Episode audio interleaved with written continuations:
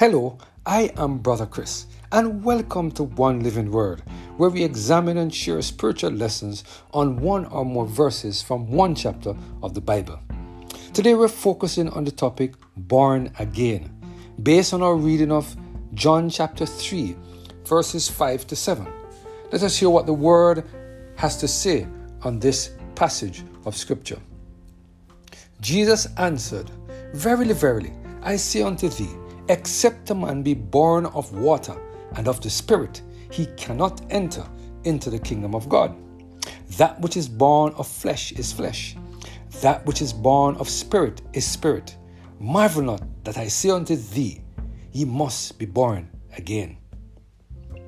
Within Christendom, there's a significant number of debates about how someone receives eternal life. There are some of us who seem to believe that there that in order to secure eternal life, we must obey the commandments of God. There are others who believe the total opposite and point to the words of the apostle Paul in Ephesians chapter 2 and verse 8 and 9. In this passage of scripture, the apostle Paul said, For by grace are ye saved through faith, and that not of yourself. It is a gift of God, not of works, lest any man should boast.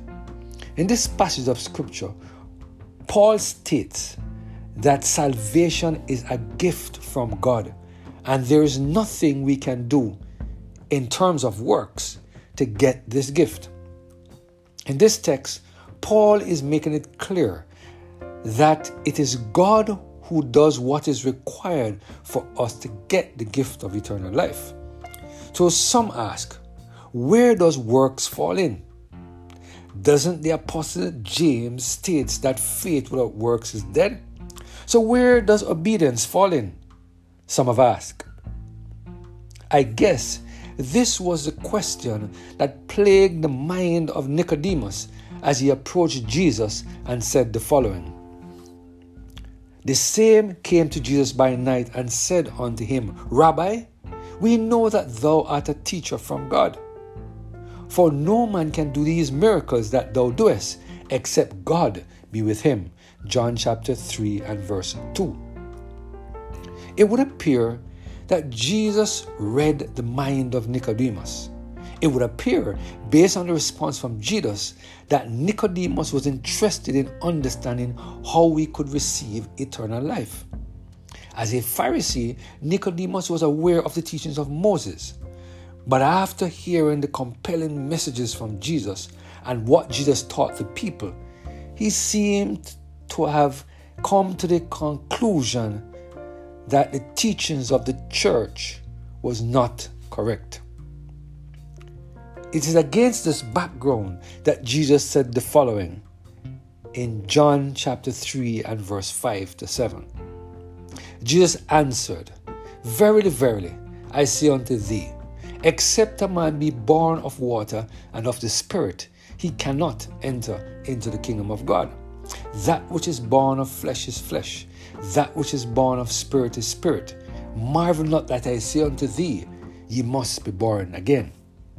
In these words, Jesus provides Nicodemus, and by extension, all of us, some important information regarding the actions that must take place on the side of sinful human beings in order for us to gain access to the gift of eternal life or the gift of salvation. Here, Jesus makes it abundantly clear that as sinful human beings, two important things must take place in our lives before we can gain access to the gift of eternal life. Number one, water baptism. This water baptism reflects the cleansing that we receive through the blood of Jesus Christ. Number two, baptism of the Holy Spirit. Jesus promised to give every one of his re- repentant disciples the gift of the Holy Spirit so that they can be empowered to do the will of God and to be a positive witness for him.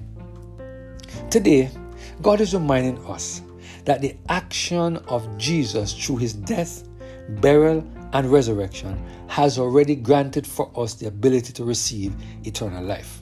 Through these three actions, Jesus paid the ransom to reconcile us back to God. In order for us to receive this gift that has made that has been made freely available to us, we would need the baptism of the Holy Spirit and the baptism of water.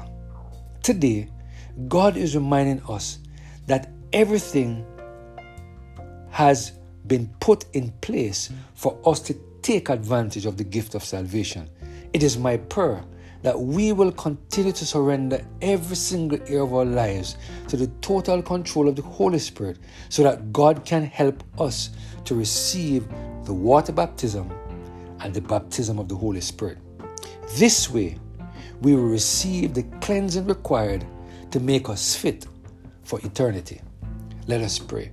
Heavenly Father, we thank you, Lord, that through your blood, through the baptism of the Holy Spirit, and through the baptism of water, we can receive the free gift of eternal life.